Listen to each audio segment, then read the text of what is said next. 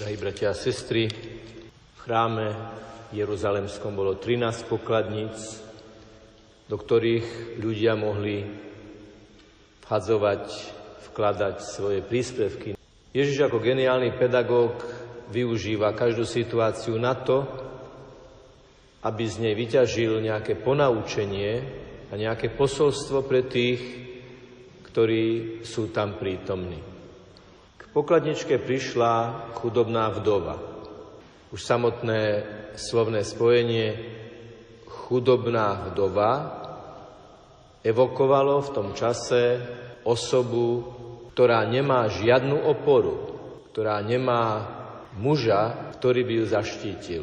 Čiže už to, že prichádza vdova, už samotné slovo vdova, je o tom, že je to osoba vydaná mnohokrát na pospas zlobe iných ľudí. Spomeňme si na podobenstvo o sudcovi a vdove. Ale táto vdova je navyše chudobná. Nielen, že nemá zabezpečenie vzťahové, ale nemá ani zabezpečenie materiálne. A ona vkladá do pokladničky všetko. Ale dajme pozor na to, aby sme si nemysleli, že toto evanelium je o peniazoch. Kedy si dávno bola v televízii relácia, ktorá sa volala Konto nádeje a v tom konte nádeje išla taká páska, ktorá menovite označovala, kto koľko dal peňazí a samozrejme, keď sa tam objavila nejaká viac číselná cifra, tak asi si mnohí povzdychli, jej, ten dal toho veľa. Lenže to sú ľudské súdy a Božie súdy sú iné. Pretože možno niekto, kto dá jedno euro, dá vysoké percento zo svojho imania a možno kto dá tisíc eur, je to pre neho ako kvapka v mori, pretože je to človek veľmi bohatý. Ježiš aj pri pokladničke vidí do hĺbky ľudského srdca a stavia všetko do úplne opačnej optiky, ako je tá ľudská, práve keď hovorí, že táto vdova, ktorá dala málo, ale to málo bolo jej všetko, dala oveľa viac ako tí, ktorí dávali zo svojho nadbytku.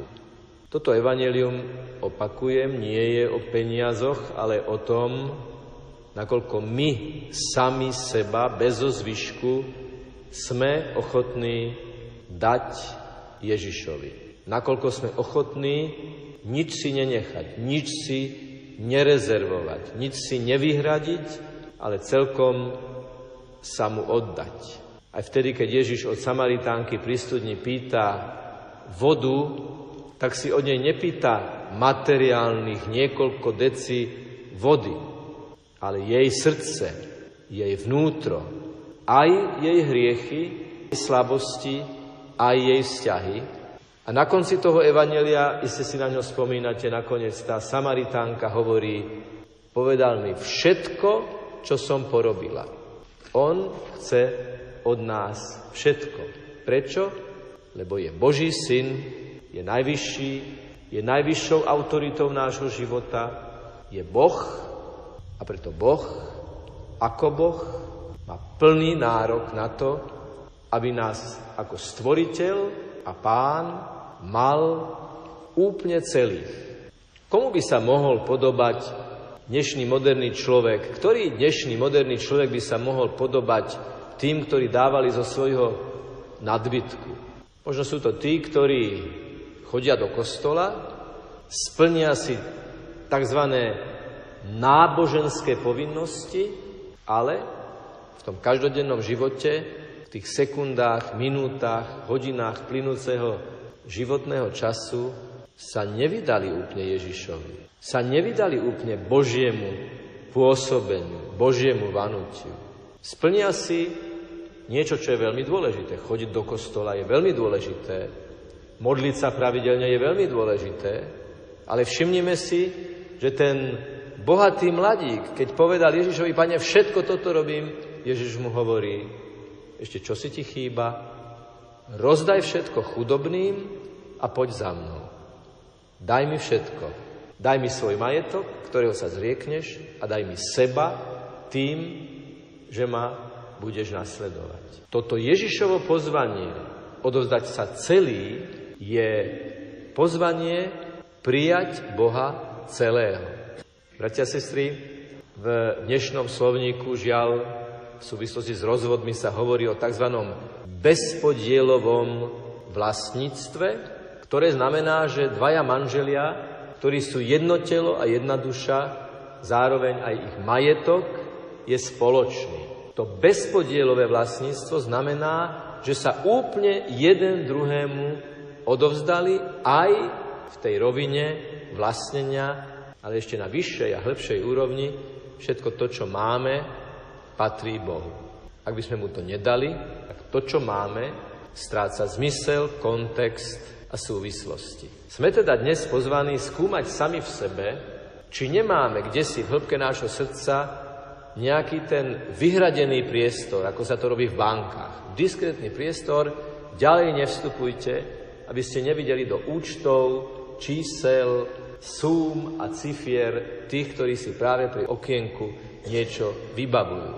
Ten diskrétny priestor je na to, aby sme nevideli do určitej sféry života toho človeka, ktorý si práve niečo vybavuje. V banke je to v najlepšom poriadku, tak to má byť. Je to otázka bezpečnosti, korektnosti a dohody určitých spoločenských pravidiel. Škoda by bola ale a Ježišovi ukázať takú tabulku. Pane, toto je moja diskrétna zóna a do tohoto ti nedovolím nazrieť. Dám ti zo svojho nadbytku, ale nedám ti všetko, neotvorím ti všetko, nepriznám ti všetko, neodovzdám sa ti celý bez ozvyšku.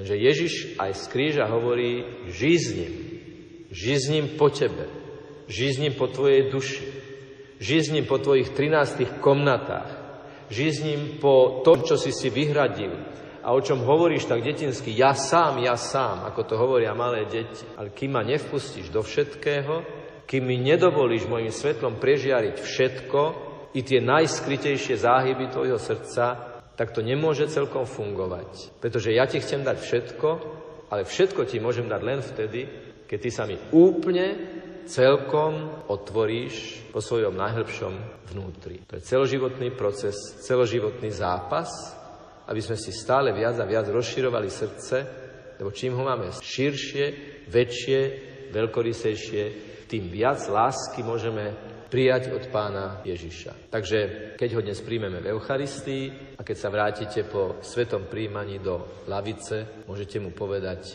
môžeme mu povedať napríklad, pane, nevládzem sa ti odovzdať celý, pomôž mi.